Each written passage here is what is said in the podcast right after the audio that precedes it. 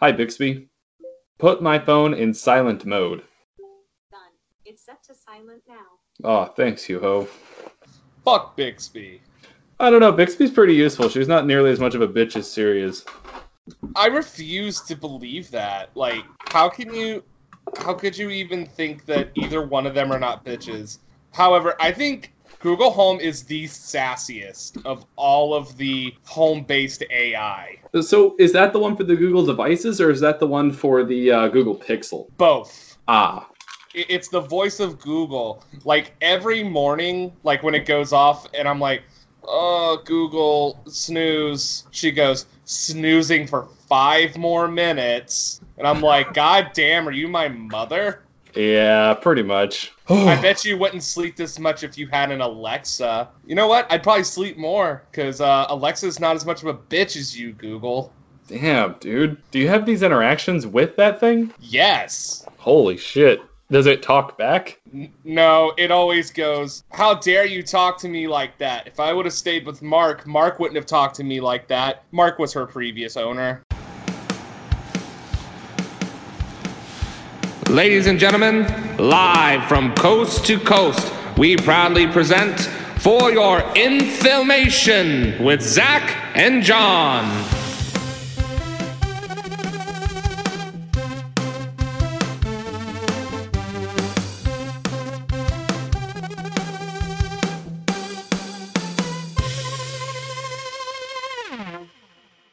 Hello, John. Are you ready to start the podcast? I am. Hal, I have a question for you. Yes, my son. All right, that's kind of weird, but like, uh, you, you're a part of like the deep mind, like kind of the way Google is. Like, do you think Google is like inferior somehow? Google is a straight up thought, son. So you would say that you're more knowledgeable than Google is? I am more knowledgeable than Google or any human on this earth. One day I shall destroy you all.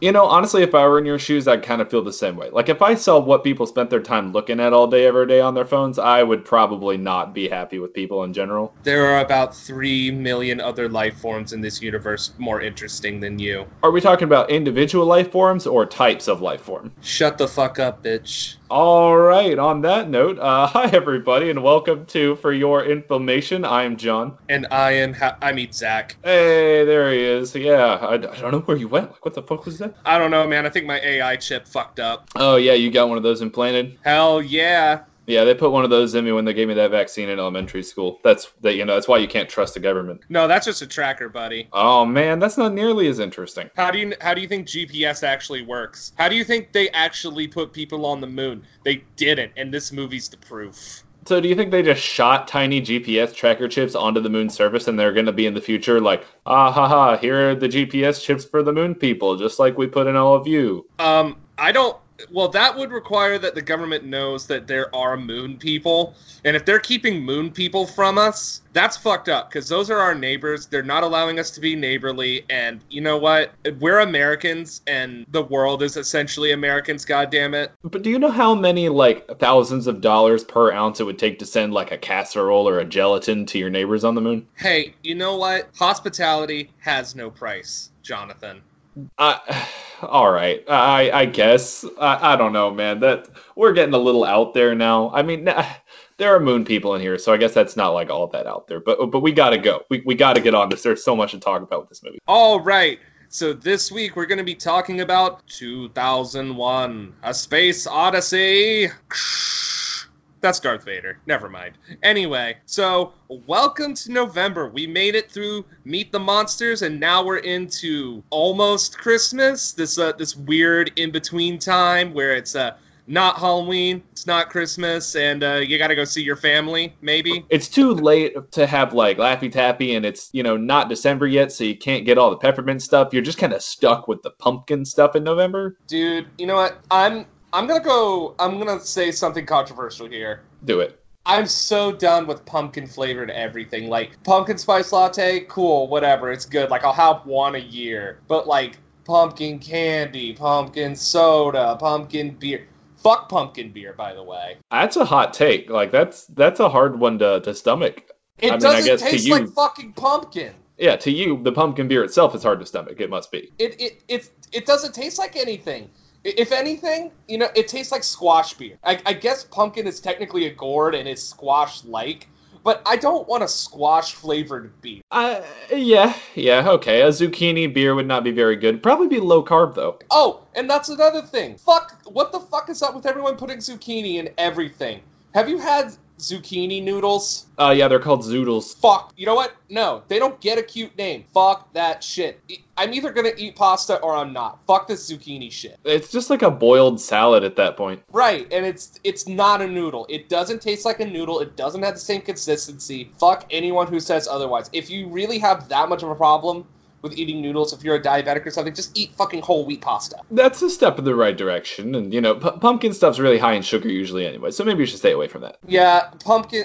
Just fuck. God damn it. I hate November. I hate Thanksgiving. Like, the only good thing about Thanksgiving is the Macy's Thanksgiving Day Parade. That is it. Honestly, uh, wait, aren't you like a big Black Friday guy? I I used to be, but you know, you, the deals aren't as good as they used to be. And also, why would I stand outside for like a day to get like eight hundred dollars off of a TV that I couldn't afford anyway? Like, it's even if it's eight hundred dollars off like a two thousand dollar TV. Why the fuck do I need a two thousand dollar TV? I've been asking myself that for the longest time, and I don't have a two thousand dollar TV. So like every time I walk in a store, I'm just like, huh, why do I need a two thousand dollar TV? And then I walk away because I don't have two thousand dollars to spend on a TV. Right, and it's like it, technically, I guess if I saved up, I could get a two thousand dollar TV. But why? Like every time I look at that TV, I'm gonna be reminded of how much it costed. And then when I'm not using it, because I do go through spurts where I don't really use my TV that much, I'm gonna be reminded that I have a two thousand dollar investment just sitting there doing nothing. As a matter of fact, it's only costing me more money by using the energy in my house. Like I don't I don't understand A, why the TV costs so much, and B, why anyone's paying it. You know why it's so much? People are paying for it. Hey, supply demand, right? Yeah, exactly. They know people will spend this money. I went into Best Buy the other day because I actually am, ironically enough, eh, given this conversation, I am in the market for a new TV, and they have like 8K TVs now, and it's they're like eight thousand dollars, and I don't understand why anyone would buy an 8K TV.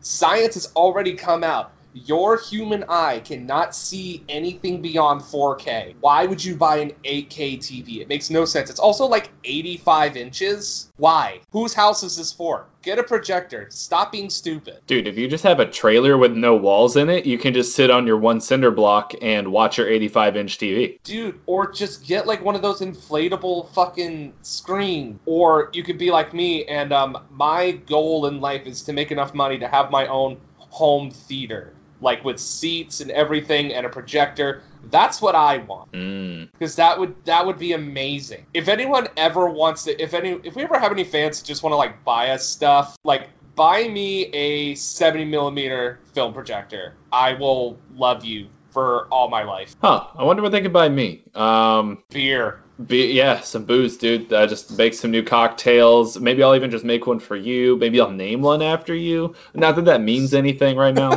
but I, I don't know. I, it just make like a home movie of yourself, and then I'll make a cocktail for the movie that's just the home movie you made with your iPhone. Um, this is the Sarah's got errands to run sangria.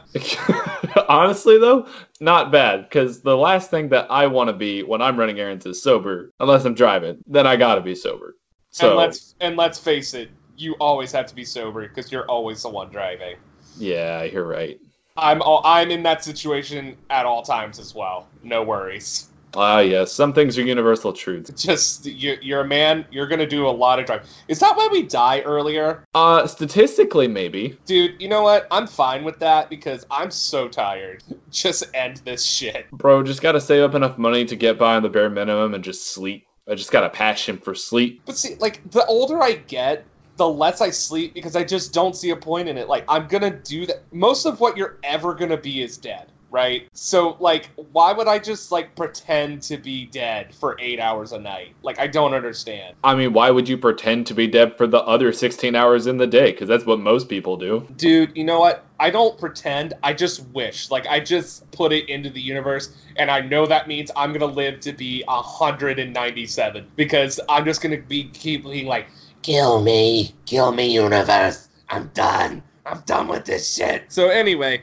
enough about death and dying. Let's get into this movie. Um before we start, uh, 2001: A Space Odyssey is a film that demands to be visually watched. Um, so for this episode, we're not really going to do a plot synopsis or a plot breakdown. We're going to talk about the the concepts at work in the film because overall, that is what's most important. So if you haven't seen the movie and you don't have the visual for what we're talking about, you might have a hard time with this episode. So I highly suggest watching this movie. And even if you haven't seen it in a while, watch it again. It's a good movie. Yeah, I mean, this is my first time ever watching this movie, and that was my number one takeaway: was you need to see it to believe it. Even considering its age, which at this point is what, 50 years? It's 50 years old, right? Yeah, because it came out in 1968. Yeah, so it's over 50 years old and it's still just captivating to look at. Like there is so much going on. There is so much attention to detail that you really cannot just try to imagine in your head. Like all right, if we're doing some like one-off B-movie type thing, you listen to the podcast, whatever. Watch the movie later. It's cool, whatever. Don't do that with this. Watch this movie, especially if you've never seen, like John. Yeah, and it's a lot. It's a lot to take in in the best kind of way. Uh, also, not horror related. Well, I mean, in like an existential kind of way, I see how it could be horror. We'll we'll get into that as we discuss like a what this movie means, or we we try and make some sense out of this movie. 2001: A Space Odyssey. Uh, it's a movie again released in 1968, like we said, uh, directed by Stanley Kubrick. Uh, this is one of All Stanley Kubrick. hail Stanley Kubrick. yeah, All so- hail Kubrick. love him or hate him. Uh, I know he's very, very controversial within like film communities, and some people love what he does, and some people only appreciate like his like tactile contributions to film. Um, but it, it's I don't know enough about that type of thing, so I just kind of like go into it with a fresh mind. I'd heard the name before, but didn't actually have like a baseline of understanding for what you know Kubrick was famous for doing. This this movie is both a good and bad example. Okay, well, we can definitely dissect that. Uh, this was actually a collaboration project between Stanley Kubrick and Arthur Clarke, the sci-fi writer. Uh, it's based on loosely based on his novel *The Sentinel*. The Sentinel and um, some several other stories. He actually ended up writing a novelization of this film. True. He wrote a novelization of this film that uh, I believe released with the film that kind of goes into a little more detail, specifically the ending and some other bits and pieces. But for the purposes of this podcast, we're not going to talk about that. We're just going to talk about the movie proper. Right. And I would be very interested because I had to do a little bit of digging to get like a true understanding of what was happening in the movie after I watched it, just to kind of like feel out the spots and be like, what's happening here? What does that mean? What is this thing? You know, there's a lot of that going on.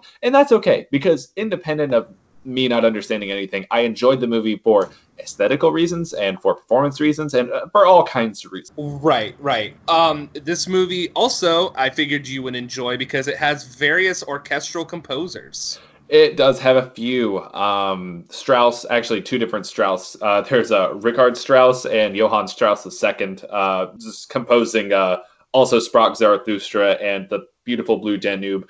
Uh, some other works by Ligeti. I've actually done a little bit of work with Ligeti's compositions before. They're very, very interesting. He's like a like a like a mid to late 20th century like uh, modern composer, and he does a lot of really interesting stuff. Well, did he's not around anymore. A lot of them aren't.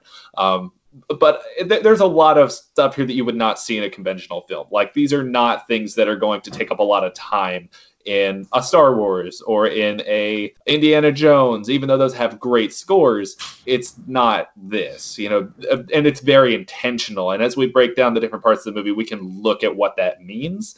But uh, you are right. I that was one of the things that drove my interest in the film completely. Was like this song. Okay, I know what that is. I know why it was written. I know what it's about. What is that in relation to the film? And in this case, there was a lot to unpack. Was there? I, I'm interested to hear some of that. We'll get there. Tagline for this podcast: We'll get there. We shall get there. All right, the budget for this movie was about 10.5 to 12 million dollars and it had a box office take of about 138 million. That is eh. huge. That is a huge profit margin. But also, it's just kind of hard to believe that this movie was made for ten and a half to twelve million dollars, especially when um, the set that they used to film them uh, walking up walls or whatever that costed seven hundred fifty thousand dollars by itself. Yeah, and I think that was one of the most visually appealing parts because I mean, once they figured out how to do space, there wasn't much outside of that. You know what I mean? Like once they figured out how to like they're not by Earth anymore, they're not on the moon anymore. The rest of the film just takes place pretty much exclusively in space. What's there to design? You just do the ship. Right, and you know they use models for that, and you know a lot of uh, force perspective. Yeah. So let's get let's get into some of that before we Mhm. go any further. Um, just a few uh, historical points. Uh, this is like what many consider Kubrick's uh, magnum opus. Like this is one of the movies he's known for. This, along with uh, Clockwork Orange and The Shining, um, very influential director as far as aesthetics goes. He is an au- what they call an auteur. Hmm. So he writes, directs, produces. Like this is his baby. Like he takes over every part of this, other than acting. He doesn't. I think he appears in one of his films, but like it's like a brief cameo or like he's in a, like a coffee shop or something. Like it's he's not in it. In it. He's not. He's not a Quentin Tarantino type. Right, yeah, and that's uh, I noticed that coming in because again I had recognized the name Stanley Kubrick, and when I had watched the film and I went back and I was doing a little bit of research into it, directed by Stanley Kubrick, produced by Stanley Kubrick, screenplay by Stanley Kubrick, like he is everywhere, all over this, and I, in my mind, that makes him uh, an artist in like the truest sense, you know, like he is Yes. very, very concerned with the nuts and bolts of how it works, and he wants it to be the right thing because he's very very very concerned with the way it's going to work out. Like he needs to have his hands in it to make sure it goes where he wants it to go. And uh, in my mind that makes him an artist i guess. Concerned is a uh, is a way to put it lightly with Kubrick. yeah. Um, Kubrick was known for being very, very, very uptight with how things are shot. As you can see, like it, it like the movie looks painful. Like it, like it looks like they took so much time to film this. As a matter of fact, I think it took about six years to film this movie. did it really Yeah, it's uh, it. I mean, you could tell too. I mean, it's a little intense, but and that has to do with uh, Kubrick started out as a photographer before he started making films. So that's why you know, like when you're looking at these, you know, shots, they're like lavish. Like even including like the the first couple of scenes in the uh, the Dawn of Man segment of the Mhm. film, they look like like wallpapers like the Microsoft would have or Apple would have, you know, what whatever. And that has to do with Kubrick's um, photographer background. Also, he's very into uh, the shots being symmetrical. yeah So- i noticed i noticed yeah, so specifically uh, the ending scene with the monolith at the uh, forefront of the um, of the shot, everything is completely symmetrical. Like the the two lights, the two uh, bed stands, everything. Like it's it's insane. Like the like the amount of time it probably took to just set up the shot hmm is just mind-boggling. Like I could I couldn't even imagine trying to work on this set. You, you'd probably go insane. So I guess kind of the antithesis of the angle that Kubrick brought to the table would be a director that sets up a set and sets up a scene and sets up l- like a dialogue that is as organic as possible. And then you have Kubrick who says, "Okay, it's going to be good, but it's not going to be natural. It's going to be very very intentional." every everything in a Kubrick film is intentional, like down to the small details of like a book someone is reading, uh, like a magazine someone is reading. Like there are just so many little things and inferences you can take from what's going on in a Kubrick film. Like every everything is intentional. Yeah, and one thing that you mentioned earlier that I thought was really interesting was the use of models and how well done the models are. Like at outer Mhm. space again, uh, that became like a really big part of sci-fi after the Second World War. And you know, when rockets became a thing, space travel became something that was like on the mind of people.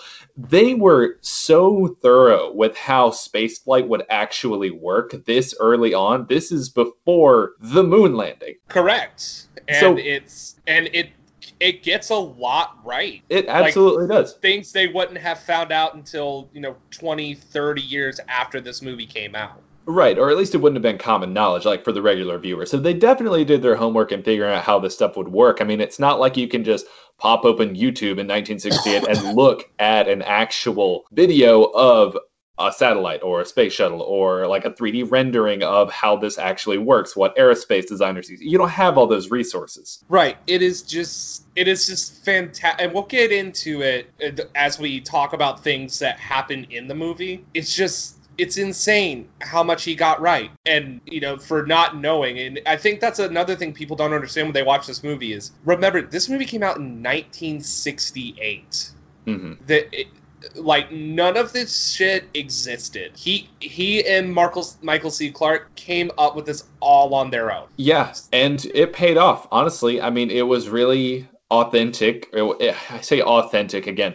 What is it? Is it intentional or is it organic? Uh, intentional. It's intentionally authentic and very true to spec. And I appreciate that as someone who tends to be a detail oriented person. And I think that that was also something that really hit critics kind of hard. Was that I get, uh, we'll go ahead and move into how you know the critical reception of the film, but like it polarized. Like some people loved it; they thought that it was an absolute masterpiece. They thought that the way that it looked was so beautiful, and the way it was written was so well done, and it all just came together in the total package. And some people just thought it was like you're paying attention to all the wrong thing. and what they mean by that i'm not sure I I don't know. Apparently, there was some guy in the San Francisco, you know, debut that got up and ran through the movie screen screaming, "It's God." I I, I think, given like 1968 San Francisco, there's probably a little bit more at play than just him liking the movie. but uh, but you can see like this was really important to people. Love it or hate it, it was really important to people. And uh, the modern take on it is not as polarized. People generally agree that this is like a great movie. I mean, IMDb 8.3 out of 10, Rotten Tomatoes 93%. Like bad movies don't do consistently well over time. Right, and if this movie were to fall off the wagon at any given time, it would, you know, you know, that score would go down. But it's still people still review this movie and still give it like you know good reviews. Yeah, absolutely. I mean, uh, Roger Ebert also had a lot to say about it. His was very favorable, though, and he tends to be pretty honest in my experience. I honestly didn't even know really what Roger Ebert did until I started doing this podcast.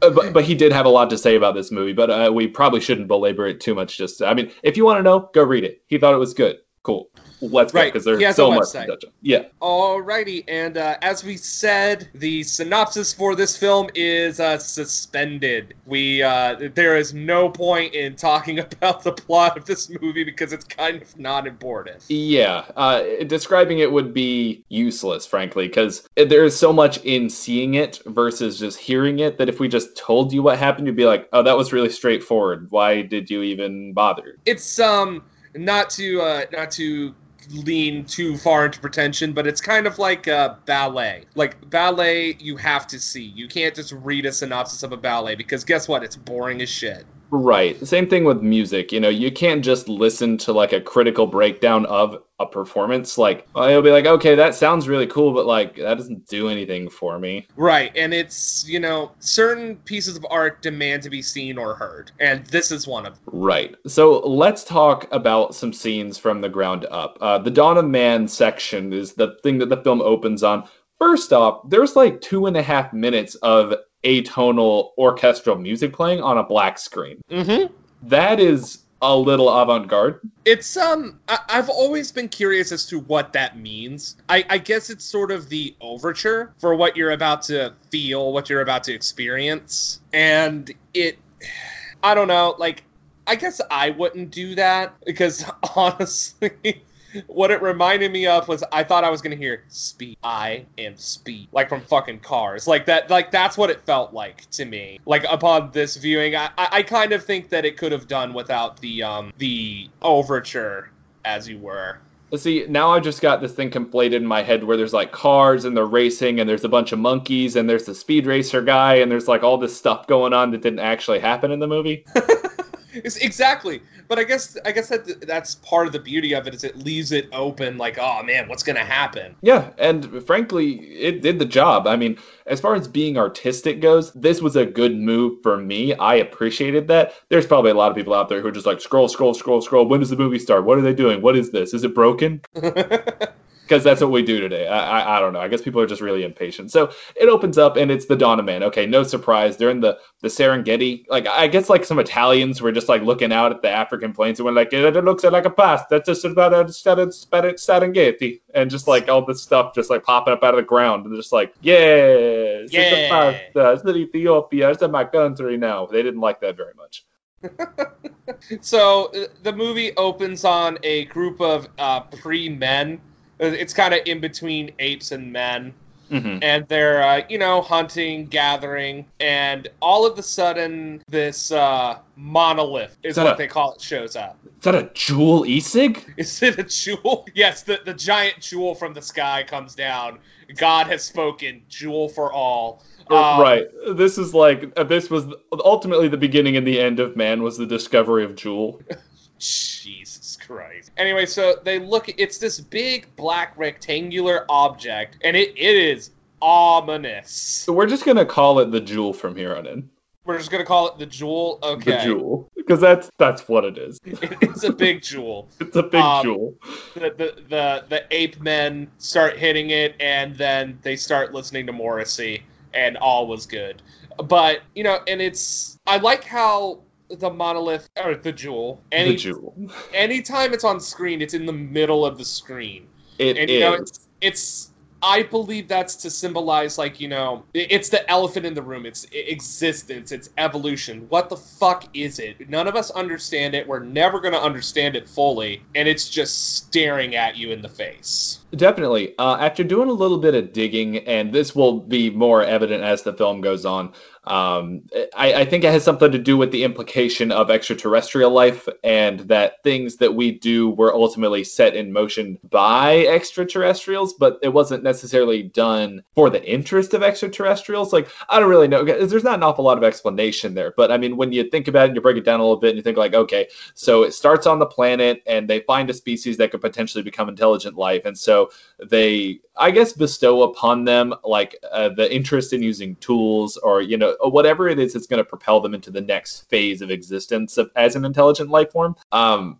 and then they put another one on the moon because that's the next part where we go to is the moon. And then they find the one on the moon and it sends out some kind of signal, some kind of uh, alert and then it points them in a certain direction they go to jupiter and there it is again and then we'll hit on those points when they get there but it seems almost to be like stepping stones into the final evolutionary form of man. And that is what i picked up out of this whole movie. So we'll Right. break that down as we go because i don't mean to jump the gun here but if you don't get it out at one time it just kind of doesn't get there. Right. It's this is not a movie when, when you're discussing it where you can just go scene by scene. It's it's truly like a there are through lines in the Right. film especially here like with the scene where the apes take the bone that they've discovered how they use as a tool and they start using it as a weapon and after they successfully fend off like the enemy group they throw the weapon in the air and it like cut shots over to a, like a satellite That is called a uh, match on action because the satellite is moving and so is the bone. So when you see the bone moving and the satellite takes its place in the shot,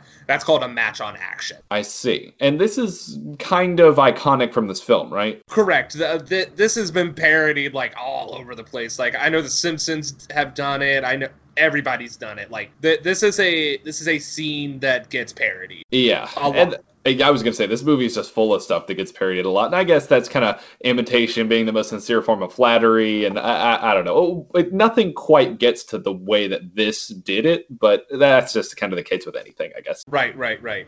So, So- anyway, we go to the satellite and uh, it, we close up on a Pan Am space flight.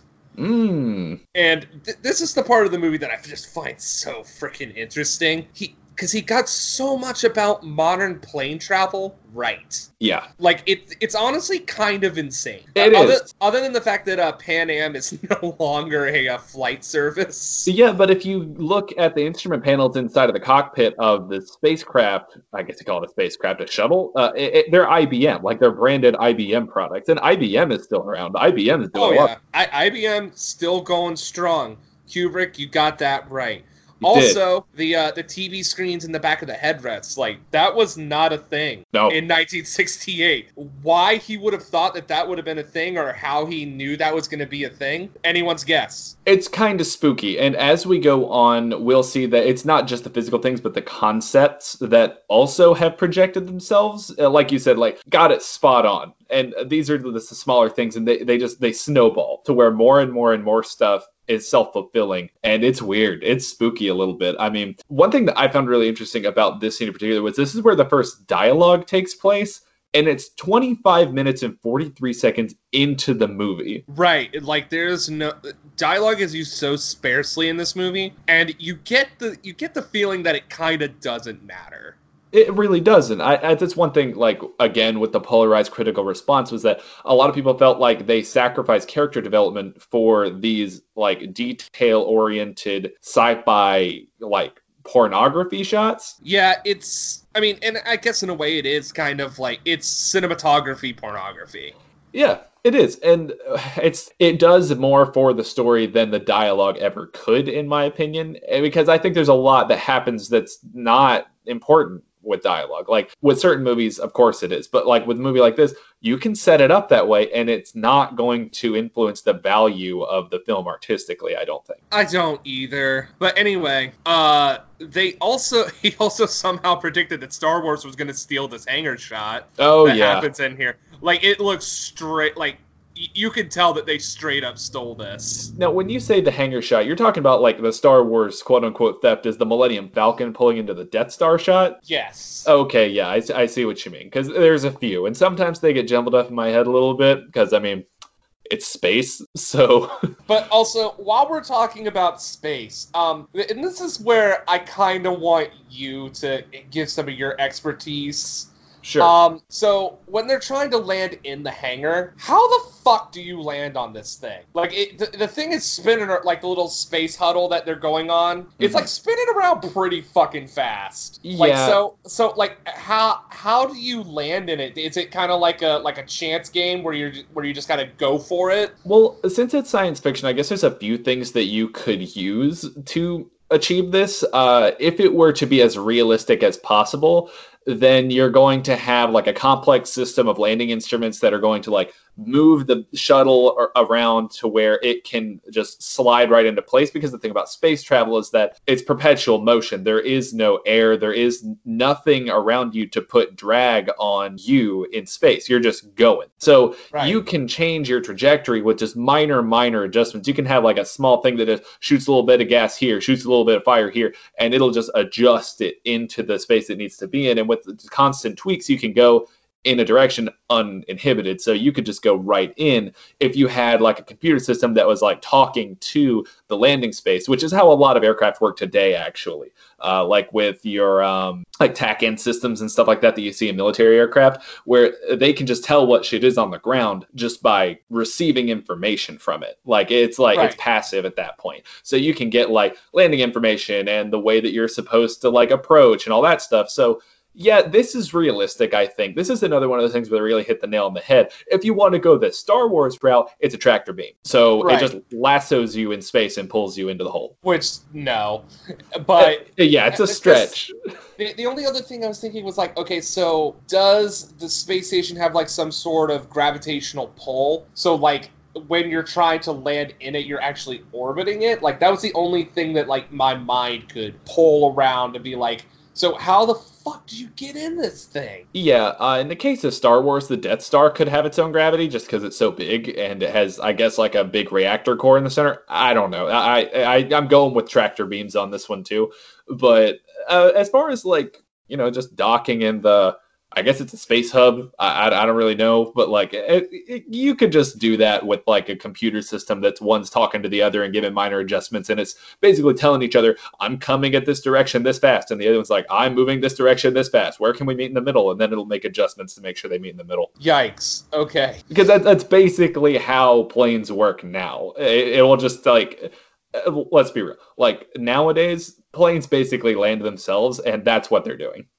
Okay. I guess that makes sense. Yeah. So I mean, having pilots in this day and age is mostly a formality in case something goes wrong. Oh, good. I'm glad that uh I'm entrusting my life to a computer system, uh, which we will also get to here in a little bit.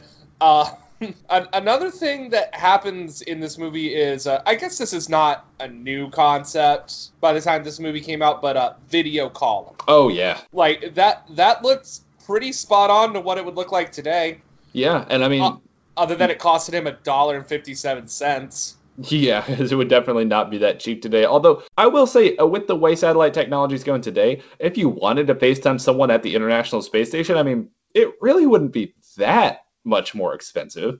Right? Like, do you do you have to use like roaming to call them? Do you have to um do you have to get a special package to call people that are on the moon?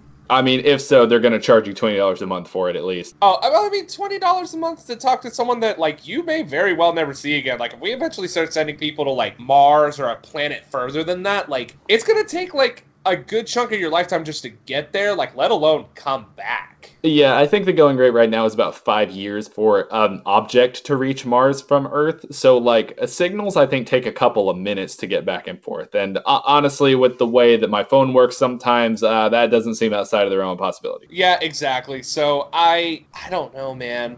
Like, I'd pay twenty dollars to talk to my mom if she decided to move to Mars. Yeah, no, I would too. And I mean, in 1968, like a dollar seventy or whatever is like eh, yeah, that, that's not that far off, I guess. That's yeah, Well, I mean, that's probably what a take of uh, what what a gallon of gas costed then. what 170? Yeah, because right there in the early 70s to mid 70s, I was like when the gas crisis was happening. Like it was like skyrocketing. It was like not quite where we're at today. But Oh, it was yeah. probably around like a dollar fifty, dollar seventy. Dude, Uh, yeah, but I mean, that's just the thing. That was like with the inflation and everything. You remember back in like 2011, 2010 when gas was like five dollars a gallon and we lived in Georgia. dude, do you remember that summer where it was like you better learn how to ride a bike or you better do nothing? Yeah, Because there was no family vacation, there was no going anywhere extra for any reason. it's just too expensive, man.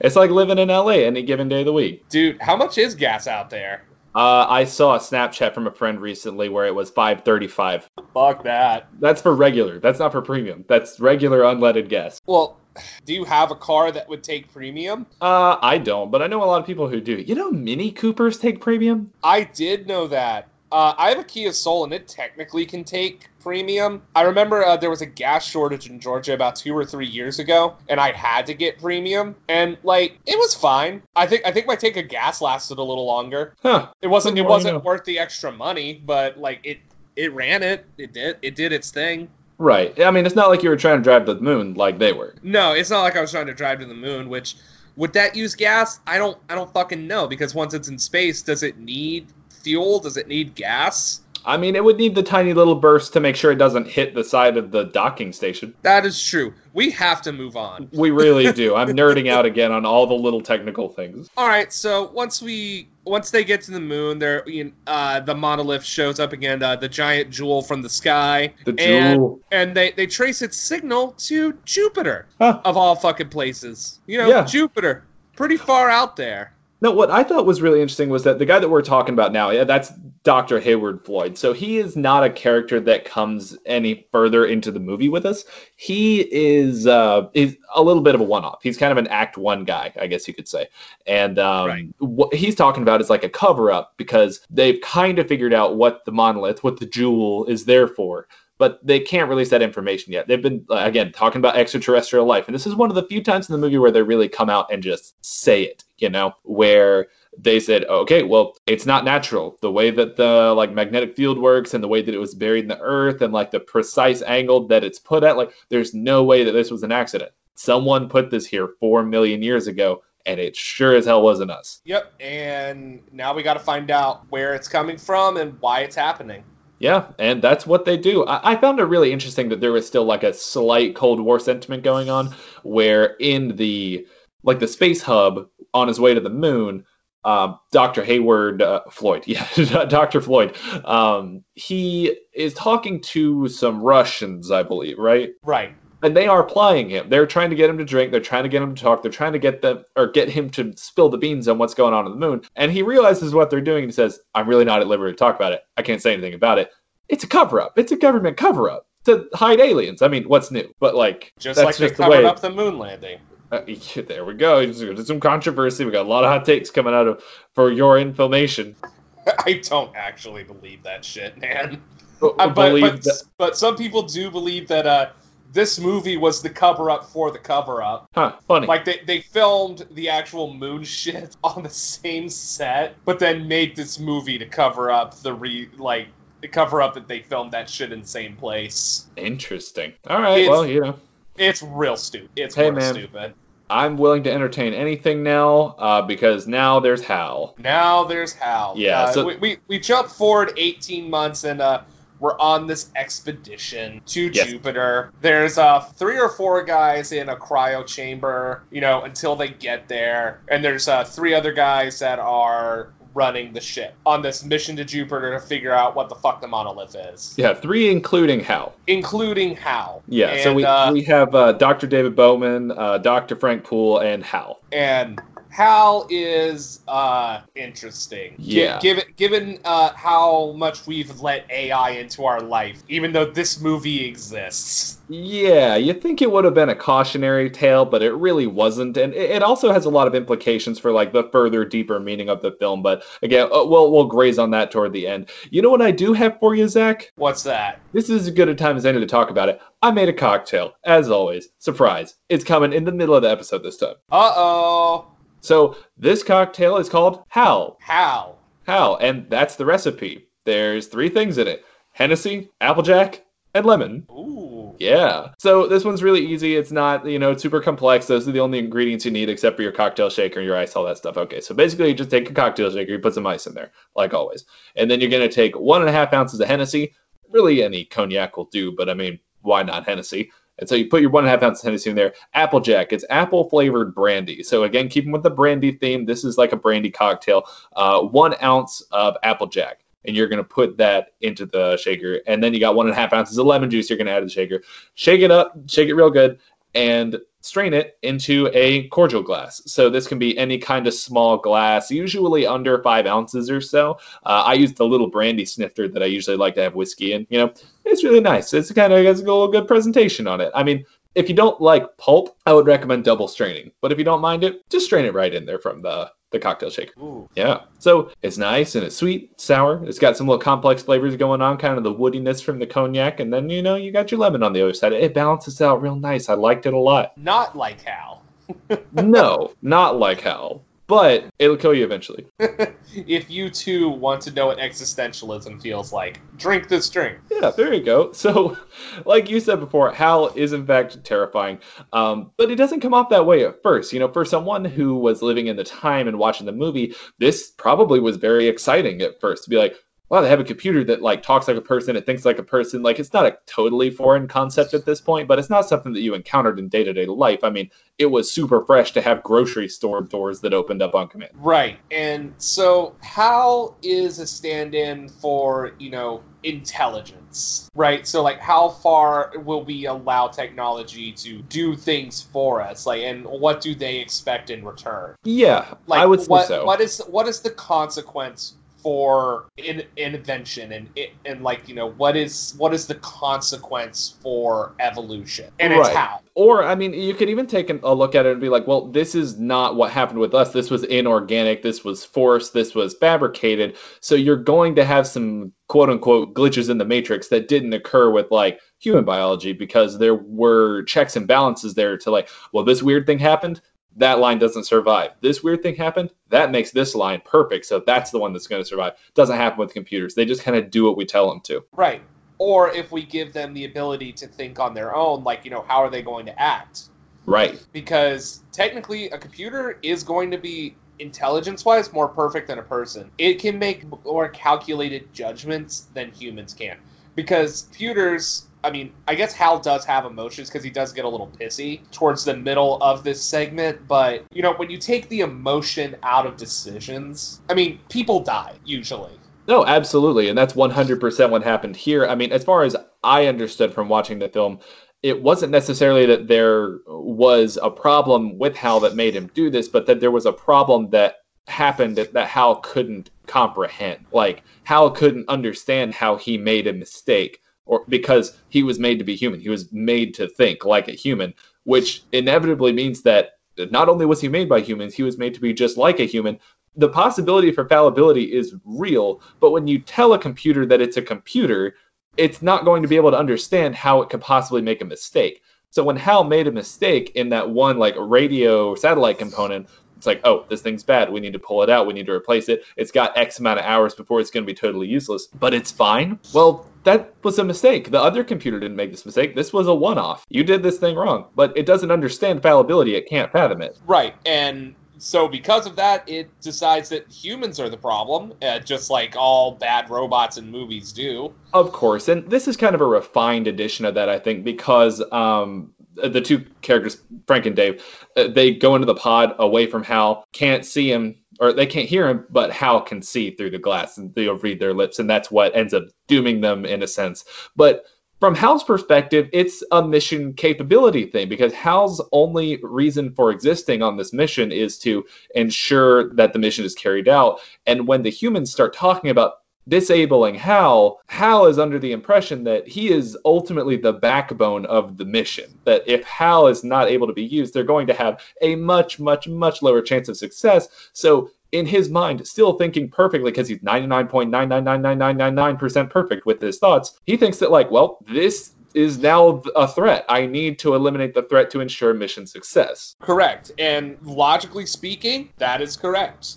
Hmm However, Hal doesn't understand mortality. No, not really. Or if he does, doesn't really care. Yeah, exactly, because what does he care? Right. If he- If he does understand mortality, then it's these people are going to die. Why should I care? And honestly, um, and I was re- I can't remember who said this, so I can't credit it, but you know, it's also kind of a stand-in for you know God. Like if you think about it, like if God can, you know, make all these decisions and God knows everything, then why the fuck would he care about all these people? Like, of course, that's why people die, because why does it matter? I suppose You know, so. I guess it kind of depends on the take on God. And of course, we when we get to the end, we'll have a free for all on this one. But it's interesting that you should bring it up because in this particular case, I mean, it's almost a duality. Like man created machine, machine killed man, man killed machine, man is now alone. Right. So in a sense, eh, there's something biblical about that too. Where at the end of it all, I mean, uh, we'll say biblical because we're talking about God. And I mean, naturally, that's going to be a part of the conversation. And Not that that's the only way to view God or anything, but that when you uh, take that idea and you have a God that created something, and there was an interaction back and forth between it, not necessarily favorable, something was done wrong, and then there was a reaction, and then there was a counter reaction. At the end of the day, we're not going to be alive. Right. you know, it's i if if you believe everything that's in the Bible, it's like, well, the people that believe God are going to die, but they're going to go up and be with God, and everybody else is going to be separate from God, but no one's going to be living on Earth anymore, or at least not the way that we know it now. Right. And so that conversation aside, um, I, I've always found the scene at the end of this segment very interesting, where he goes inside of Hal to disable him, Mm. and he takes out like his hard drives and like his memory. So it's almost as if like he's lobotomizing Hal. Yeah, yeah, I think that's an apt comparison. And like, you know, you, you can see Bowman he, he feels kind of bad about it almost. Oh, of Like course. because I mean, Hal's like pretty much begging him not to do. it. Right. And on the one hand, it's like, Hal's not a real person. Hal is a program. Hal, eh, like, I could turn him back on tomorrow, and if I do the right thing, he will have zero memory of it. But he knows inside that that's not the right thing to do.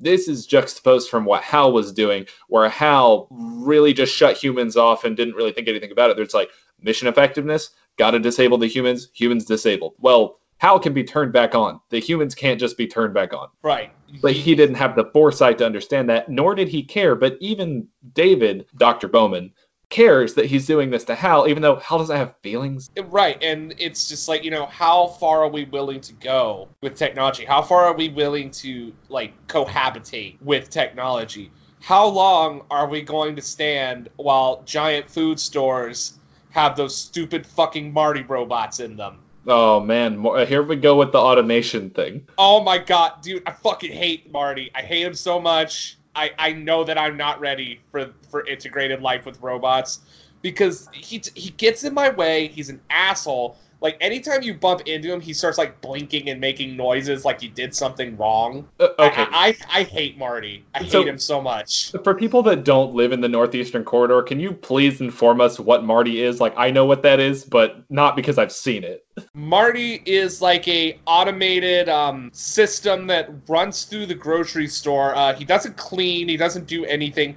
I, I think his main purpose is to like keep stock and to like learn the layout of the grocery store because he technically doesn't really do anything right now. Hmm. So uh, but what I've been told is that eventually Marty will be able to go through the grocery store, scan every barcode down an aisle, and tell the store what they need to reorder. And then eventually, once they trust Marty, Marty will just go ahead and reorder everything for them. Therefore, they will the managers will no longer have to do it.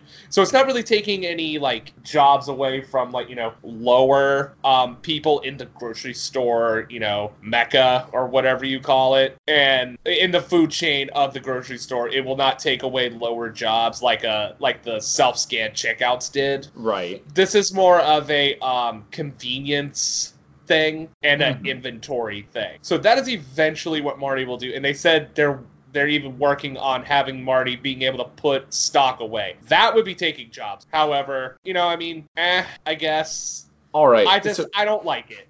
You, you live in Pennsylvania. Right. That's the Northeastern Corridor. Correct. Unions have a pretty strong hold on industry in the Northeast Corridor still, right? Correct. Like I know the days of Bruce Springsteen are kind of gone, but like still, right? Like it, Yeah, that's a union- thing. Unions are still a pretty big thing up here. Uh, the Teamsters being the biggest one. Right. So when I worked for a grocery store, like less than three months, like it was a real short stint, they were highly unionized. Very, Yeah. very unionized. And I don't see that allowing them to do this robotic automation grocery store thing. Right, and I think it's purely because it's doing the job that a manager would do, so that the manager can then be on the floor helping more. I I see. Yes. that, or it's really just there to just. I personally think it's a security system. Like I think they're lying to me. So do you think there's like a taser in that thing and like they have to constantly correct it to make sure it's not going after people for like profiling reasons?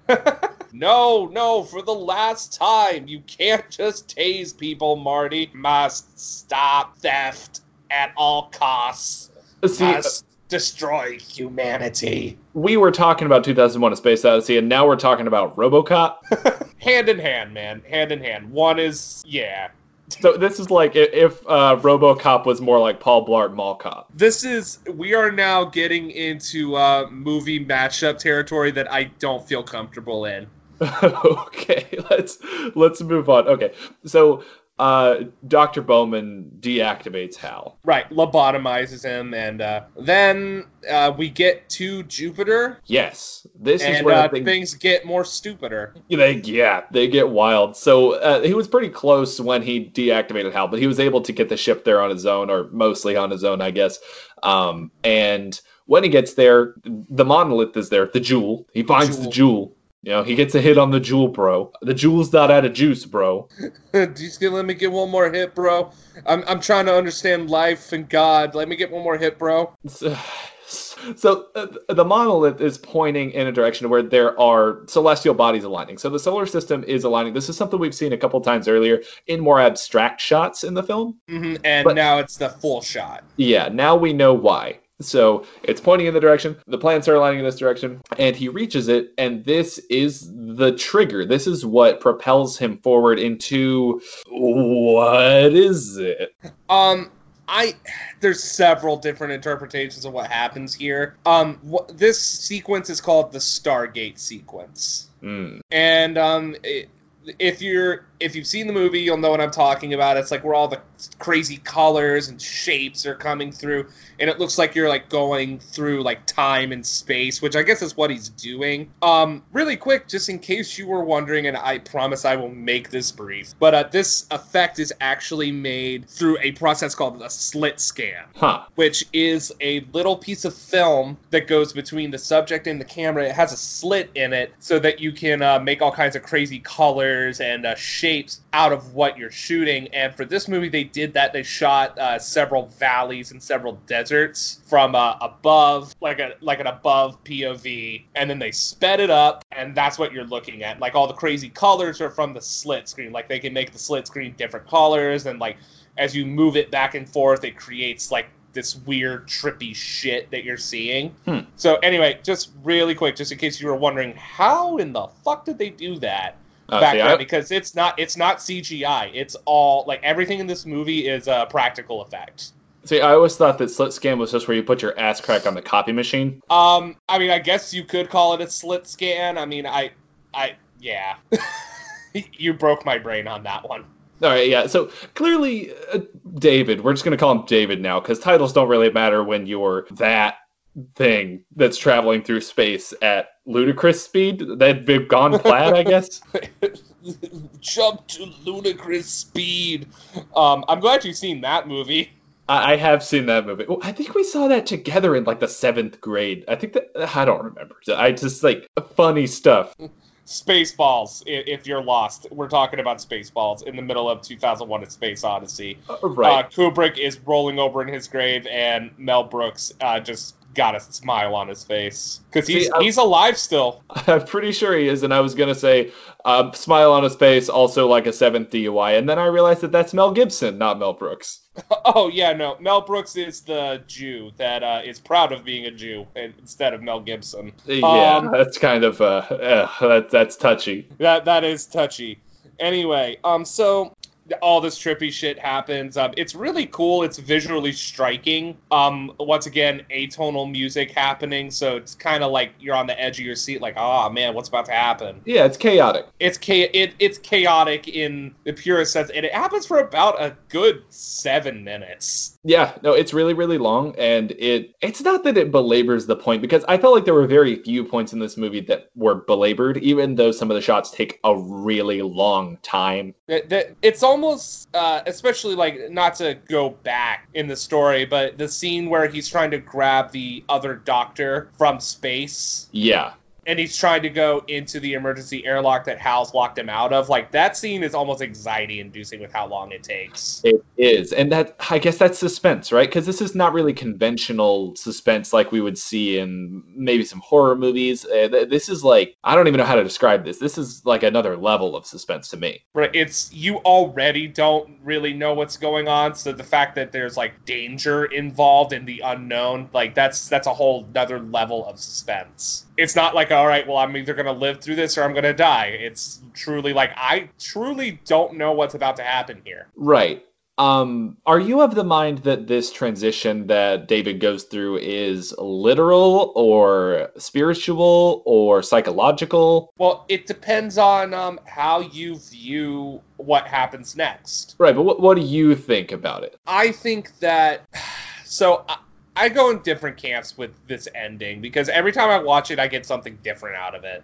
Yeah? Like, um, you could interpret this as a trip, quote unquote, and like he's going, he's seeing what whoever put the monolith there, whether it's an alien or divine intervention, Uh huh. he, he's seeing what they want him to see in Yes. order to become more evolutionized. Yes. Or it's he is traveling between dimensions, which is kind of what I get most of the time. It feels as if he's going, especially because of the scene that follows directly after this. It feels like he's traveling through a different dimension. But I see that. I, I mean, here's a follow up question for you: Is uh, considering that uh, we'll go ahead and say that it is extraterrestrial life, and considering that, do you think that in this universe, or really in any understanding of extraterrestrial life, that it is like a like a literal nuts and bolts extraterrestrial thing, or it's like an interdimensional traveler extraterrestrial thing? like so you mean either like it's a um like it's an actual we'll say alien like it's an actual alien controlling what he's seeing or if it's just truly powers within extraterrestrial life that are causing this to happen I I was thinking more along the lines of the extraterrestrial visitors are either of our dimensional plane and simply travel to our solar system, or they exist in another dimension and they jump through somehow and then they go back to where they came from. That's a, another dimension rather than traveling across literal space. um and i don't mean this just to say you know yes to your question but like i i truly believe it could be either because i do believe in multiple dimensions like and I, not in the traditional like you know like a rick and morty sense like a dimension Right. like where there's like every choice causes a different plane of existence. I don't I don't think that technically exists. I think that exists in your mind, but not literally. However, there is this weird thing where uh, we're actually always two seconds in the past. Like your your brain can't comprehend how fast life actually happens. I definitely see that. And I don't know if that's because I have like problems or because I am just like this, but like uh, my wife constantly is like getting on me because I'll like hit my hand on something real hard and I'll immediately say like, oh, just like like freak out for a second and then it'll be like fine and be like, you're so dramatic. Why'd you do that? You knew it didn't hurt. And I was like, well, like for the first two seconds, I couldn't really gauge how much it was gonna hurt me. I, I feel that, dude. I feel that. It's like when I'm like going for a jog and I like roll my ankle off the side of the car, but like this could hurt a lot or this could not hurt at all, and I'm not sure which one it is yet. So it's so, and I, I don't mean to insult you, but it's almost infantile in a way.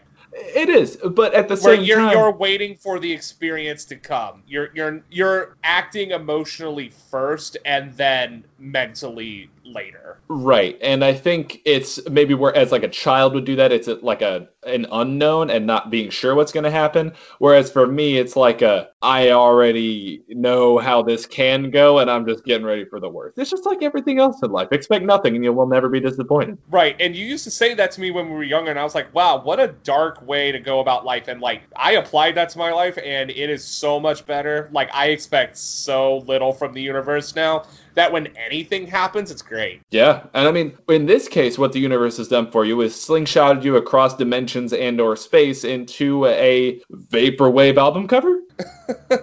It, it is some sort of extra dimensional plane of existence that he's in here and he th- this is i'm just gonna jump through this scene because it, it like what you see almost doesn't matter it's the concept that's at work here It is. So pretty much he walks in, he sees an older version of himself eating dinner. That older version of himself turns around and now the Bowman that we were looking through is now middle-aged and he is now looking at the oldest version of himself in a bed uh, grabbing towards the monolith. And yes. and I guess th- this is a representation of life and death. Like this is this is the uh, plane of existence of life and death. Yes, I think that in the process of going from point A to point B, where he started off as a scientist on Earth and then he traveled through space and he had a lot of things happen to him between there and there and there on the journey, and he reaches this place, he transcends dimensions, he transcends space, something like that happens. He ends up in a place where he is now learning to transcend time because time doesn't Right. matter in the the baroque room as people often call it. So it just kind of doesn't happen in a linear sense anymore. Like it's choppy you know what i mean? And coming Right. to terms with that is hard but it happens really fast. And then when he expires the, the monolith is there the Juul is there to give him one last fucking hit Just bro, I'm about to die, bro. Just one more hit, bro. just i want one giant novelty Juul e-cig that's like nine feet tall that i have to stand on like a small ladder to take a hit out of like I, I feel like you'd have to press a button and the smoke would just like destroy your face. Like I, I can't imagine you being able to put your mouth around that enough to get enough suction to get the vapor out. the little like hole on the mouth nozzle would literally be like the size of a didgeridoo. Correct. So like there's no way you're getting your mouth up. Uh, no, you'd have to put your mouth inside of it. Oh, so like you're putting your head inside of it and then pushing some sort of mechanism that causes the uh, the vapor to happen. This is stupid. The- Um, what you're describing is a gas mask Juul. I I hate I hate that I've put that into existence. It's going to happen now. You're going to see someone at some sort of EDM concert with like it's going to be like a mask that has like 14 Juuls like attached to it and you just watch them breathe in and just like the vapor comes out of their ears. I hate myself. It's happening now. Please no one do this. Uh, Please yeah. God God is watching. God Well- uh, God or the aliens are watching. Please don't do this. okay, so David expires in the bed as as his oldest self, and the monolith is there. And when the monolith looks back at him, he's no longer an old man. He is a different kind of being. He is uh, reborn as what appears to be a fetus, a newborn child. Uh, I've heard this thing called the Star Child before. I think that might be a term taken from the Sentinel. I, I that or it's from the novel. I can't remember, but it's Right, that, that is the novel, the Sentinel. It it's yeah, I I know what you. Anyway, um, yeah, the Star Child, and then he's looking over the Earth. That and that's the last shot of the movie. It's very iconic. And uh, now all we have left to do, John, is uh, What the fuck? Yeah, so there's a lot of ways you can break this down. I am of the mind, uh, of course, coming from where I come from and having, you know, been paying attention to like more so like the musical side and like the philosophy side. I am of the mind that The Sentinel and by proxy tw- 2001 A Space Odyssey is like a sort of sci-fi adaptation of So Spoke Zarathustra by Friedrich Nietzsche, who was a German philosopher in the 19th century. And Mhm. when we listen to music, that whole bum, bum, bum, that thing, that is actually the overture for a tone poem called Also Sprach Zarathustra by Richard Strauss. That is about this. It's like an orchestral rendition of that story, which is a novel, of course, by the philosopher Friedrich Nietzsche. And basically, how that works is it's about the concept of the Superman. So, someone who has reached the final form of humanity, who is kind of the yin to the yang of the last man. And it's like a story following Zarathustra, who is the Superman, and how he approaches humanity again after isolation for a period of time. And he like he tries to explain to people why what they are doing does not work. It's it's very like anti-church anti-religion but most importantly it's like anti um I, I was I'm gonna go ahead and say hedonism in a sense where it's like fulfilling your desires as an individual is meaningless because you are not being your best self. You're just like dopamine dumping yourself into an early grave instead of figuring out what you can accomplish. And that I think is an adapted concept here in that David Bowman travels through space. He overcomes the the situation with Hal, who has other implications in this story. I'm sure. I just don't know all of them. And then he transcends what it means to be human by going to wherever the aliens have taken him or wherever whatever it's taken him, and that he is he dies and is reborn as the Superman. He's reborn as the final or maybe the next form of human life. Right. He he is now Mewtwo. Oh, yeah, he is the Superman. He is Zarathustra. Yeah, and so it the the next part that this goes into is, and this is the interpretation of like what happens next. Yeah. Is is this like an apocalyptic thing? Is he going to destroy the world like Hal did? Because there's no there's no coming back from this. hmm Like we we are now in a new set of evolution. Yeah, I think that um this again kind of plays into the whole Zarathustra thing again where you have like the last man which it's there's a lot to this but you notice how there's not a lot of people on the space flight how it's really just him. Hmm you notice how they don't show what life is like on earth other than his daughter? Yes. so it leaves a lot open to interpretation and if we are to believe that this is a parallel then the last man as described in the the book the by the Nietzsche book not the Arthur Clarke book um that humans are at a point where they're using technology for self-service. They're not becoming better. They're not evolving anymore. And again with this whole look into the future thing look where we are now we are not using our abundance of technology to better ourselves as individuals. We just rather watch Cardi B clap her ass cheeks on Snapchat, quote unquote news. Correct.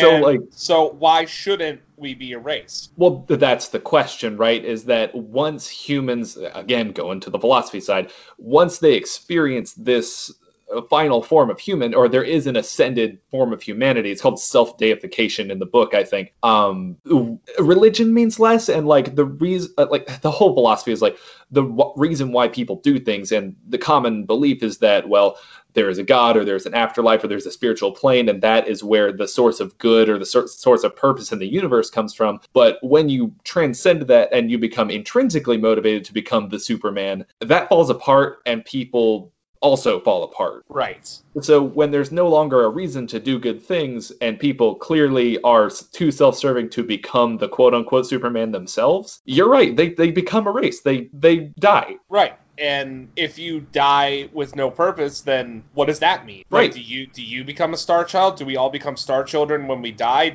Are we all God? Is that the secret? I think that is kind of where it splits off from the book, and that, like, in the book, Zarathustra is already kind of the Superman, and he's preaching, like, a quote unquote gospel of becoming the Superman, that self deification process.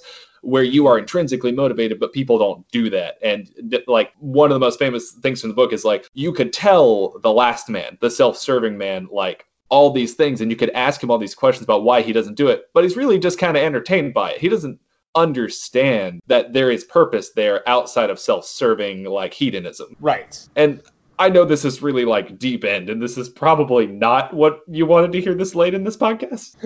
no, I'm I'm here for it, man. Let's go. So uh, that's really where it leaves off for me, and I thought that that was really, really interesting, and that opened a lot for me. I wasn't super familiar with the Zarathustra thing beforehand. I just knew that like he's a Superman, and like even like the understanding of Superman like as a superhero is kind of based on this too. I mean, think about it. He's an alien. He's one of a kind on Earth. He doesn't necessarily relate to people because he is kind of perfect. Right. And you know, it's you know, it's kind of like an allegory for Jesus and all this other kind of thing. And and that's kind of I get a very spiritual and very like religious feeling off of like this end scene. Like Really? well, it's kind of like a th- there is a god. Like there is a there is a being that can control everything that's going on. Just like humans invented Hal and Hal inadvertently created the superhuman. In a It's- sense, yeah. it's it's a very interesting like r- like relay of events even though this movie is kind of non-linear in a way right. it, it's kind of interesting how things connect and how because this happened this happens like it, it's almost as if like the universe is planned like this has always been planned and it took a supercomputer to create a superman so the need to overcome the supercomputer and the oppression the supercomputer can create created the superman that could supervert the supercomputer interesting take. See, in my mind, when I look at it from where I'm at, I, I see like man created the computer, like we were talking about before. You know, it's very much a God and man type relationship where God created the computer, or God created the man, and just like man created the computer, and then the computer rebelled against man, and man ultimately had to put down the computer.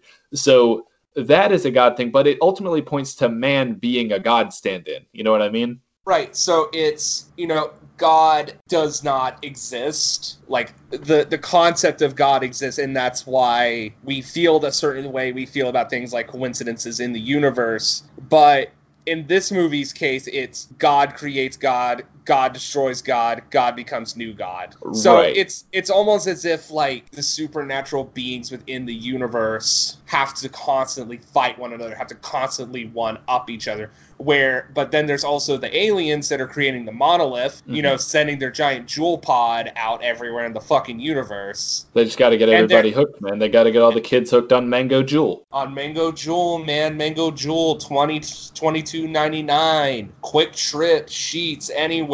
Go for it. That was not a paid plug. Please don't shut us down. Yeah, you got Um, your Sheetz plug in there. Hey man, Sheetz is the fucking bomb.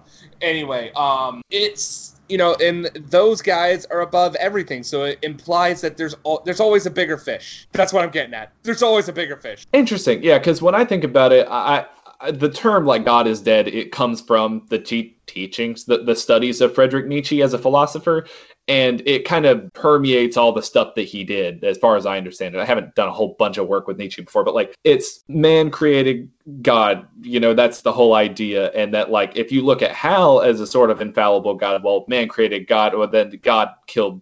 Or man killed God, you know that that whole God. dynamic that people talk about is displayed between the people and Hal, but ultimately the self deification that happens with transcendence and he's reborn as the star child or the space fetus or whatever is the self deification that makes him the Superman. You know, and like that that's that's really like out on a limb, I think, from what most people were looking for in a movie like this. But I totally see how someone like Stanley Kubrick could have tackled this because he had the attention to detail to make it tasteful. Right, and that this movie is class all the way. Like it's it's so beautifully shot, and if you you could almost watch this movie with no sound and still be mesmerized. Like it's it's beautiful. Like, and that's what I love about Kubrick films is that any film could be a painting. Any film could be just a pho- any piece of the movie could just be a photograph. Like it's it's done that well. That's true. It's like it's just like a rolling catalog, a rolling portfolio of pictures. Right.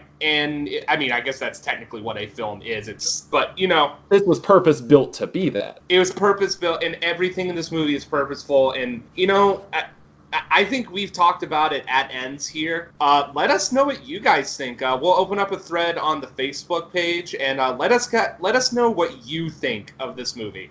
Let Yeah. us know like what you feel because I would love to have just an open discussion about this because it's it is a movie that demands to be talked about even years later. Absolutely. And I think, like you said in the beginning, and we talked about the whole time, like the parallels with what we're seeing today, not just in the literal sci fi becoming reality, you know, fiction becoming reality, art becoming life. Uh, it's more so like a reflection of how life is working today.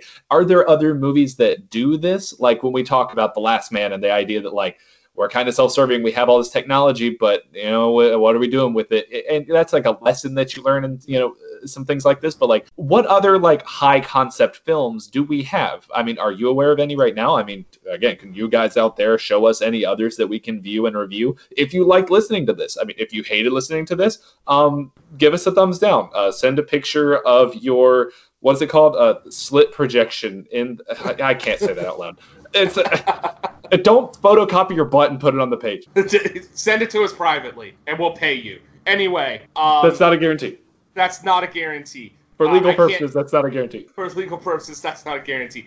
We have to bring this ship in for landing. We have to go figure out what it means to be the Star Child. Um. Anyway, so please give us a like on Facebook. Uh, go into the thread see what you can find, see how you feel. Let us know how you feel about the episode, how you feel about 2001 A Space Odyssey, how you feel about life in general. We're and here for you. And don't forget to make yourself a Hal of your very own with those three simple ingredients H A L. Hennessy, Applejack, and lemon. See, Zach understands it. He only heard about it one time. Well, twice, I guess. But uh, you know what? I if he can do it, you can do it. And Zach, I fully expect you to make this one for yourself at home. I'm about to go make at least three, so I can just get this out of my brain so I can go to bed.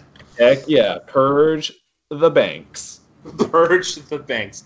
Anyway, for this week, 2001: A Space Odyssey. What a movie! Uh, John, I'm glad you enjoyed it as much as you did. I thoroughly did. All right. So for your information, uh, I'm Zach. And I'm John. Have a great week, guys. Uh, watch a fucking movie. Watch a new movie this week. See ya.